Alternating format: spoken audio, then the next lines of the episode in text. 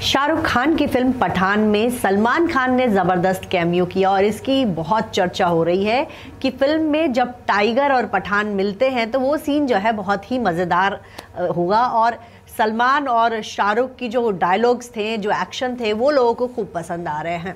और ज़ाहिर है, इस फ़िल्म से जो है, सलमान खान की फ़िल्म टाइगर थ्री के लिए बहुत अच्छा टीज़र मिल गया है।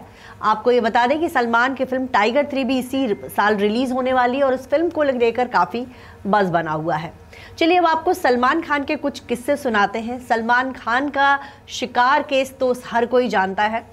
बॉलीवुड में उनको जितना प्यार मिला है, उतना ही सलमान खान बदनाम भी रहे हैं। तो जो है, फ़िल्म हम साथ साथ है कि शूटिंग के दौरान सलमान खान ने जो चिंकारा का शिकार किया था, उसको लेकर वो बहुत बदनाम हुए, जेल की सलाखों के पीछे भी रहे और सालों ये केस चलता रहा।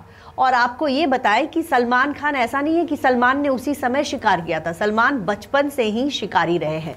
सलमान खान के एक दोस्त जो है, दल्ला, और दल्ला जो है कि सलमान खान की खेतों में काम किया करता था और सलमान बचपन में उसके साथ खूब खेलते थे। और दल्ला के साथ खेलते खेलते सलमान खान जो है चिड़ियों का शिकार किया करते थे। गुलेल लेकर जो है वो चिड़ियों पे निशाना मारते थे और उड़ती हुई चिड़िया को ज़मीन पे गिरा दिया करते थे। तो ये खुलासा सलमान के दोस्त दल्ला ने उनके बारे में किया कि उनका निशाना जो है बहुत सटीक था और आसमान में चिड़िया उड़ रही होती थी और उसको गुलेल से मार के नीचे गिरा दिया करते थे। सलमान खान के बचपन के बहुत सारे किस्से हैं। उनके दोस्त दल्ला ने यह भी बताया कि सलमान जो है बहुत शैतान भी थे और इस वजह से जो है उनको मम्मी पापा से बहुत डांट पड़ती थी। सलमान इतने ज़्यादा शैतान थे कि एक बार उनकी मम्मी ने जो है बात न मानने पर उनको कुएँ में फेंक दिया था। सलमान की मम्मी चाहती थी कि सलमान खान जो है स्विमिंग करना सीखे, लेकिन वो पानी से बहुत डरते थे। तो ऐसे में एक बार उनकी मम्मी ने जो है उनको रस्सी में बाँध कर कुएँ में छोड़ दिया और तब तक उनको बाहर नहीं निकाला, जब तक सलमान ने ये नहीं कहा कि अब मुझे पानी से डर नहीं लगता।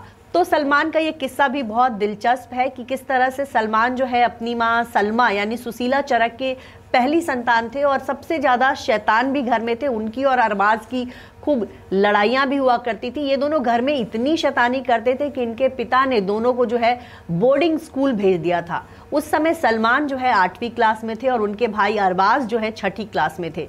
बोर्डिंग स्कूल में जो है अरबाज यही चाहते थे कि किसी तरह जो है उनको घर वापस भेजा जाए। तो वो जो है बहुत शैतानी करते थे, लेकिन उनका जो है स्कूल से नाम नहीं काटा जा रहा था। तो फिर उन्होंने फाइनली एक सुसाइड करने की प्लानिंग की।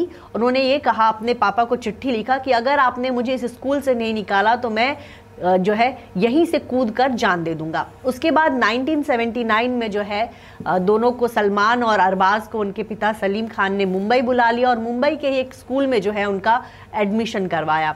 सलमान खान अपने स्कूल में एक बार इतनी शैतानी करते थे कि क्लास फोर्थ में जब वो थे तो उनको स्कूल से निकाल तक दिया गया था। वहीं, ये जो है, सलमान और अरबाज इतनी लड़ाइयाँ करते थे कि कई बार उनके मम्मी पापा जो हैं, बहुत परेशान हो जाते थे। एक बार खुद सलमान ने पूरी कहानी बताई थी कि झूले में दोनों खेल रहे थे और सलमान दोनों जो है, सलमान ने इस तरह से जो है अरबाज को चोट लगाया कि उनके पूरे मुँह से जो है खून आने लगा था। वहीं बहुत सारे किस्से जो है उन्होंने कपिल शर्मा के शो में सुनाया था कि किस तरह से जो है सलमान खान जो है अपने पापा, मम्मी को परेशान किया करते थे। एक बार तो ऐसा हुआ था कि दिवाली का समय था और उन लोग जो है पटाखे छोड़ रहे थे। लेकिन जब पटाखे ख़त्म हो गए, तब सलमान खान जो है अपने पापा के कमरे में गए। उनको लगा कि कुछ कागज़ मिल जाए तो कागज़ जला लेंगे।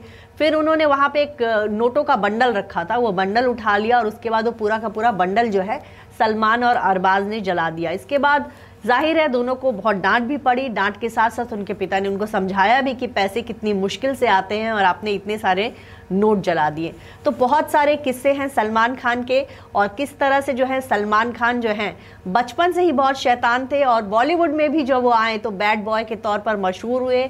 मीडिया के साथ उनका खूब पंगा हुआ। तो बॉलीवुड में बहुत से ऐसे एक्टर्स हैं जिनके साथ उनकी फाइट रही, चाहे वो शाहरुख खान हो, चाहे वो आमिर खान हो, चाहे वो जॉन अब्राहम हो, चाहे वो ऋतिक रोशन हो, चाहे वो अक्षय कुमार हो।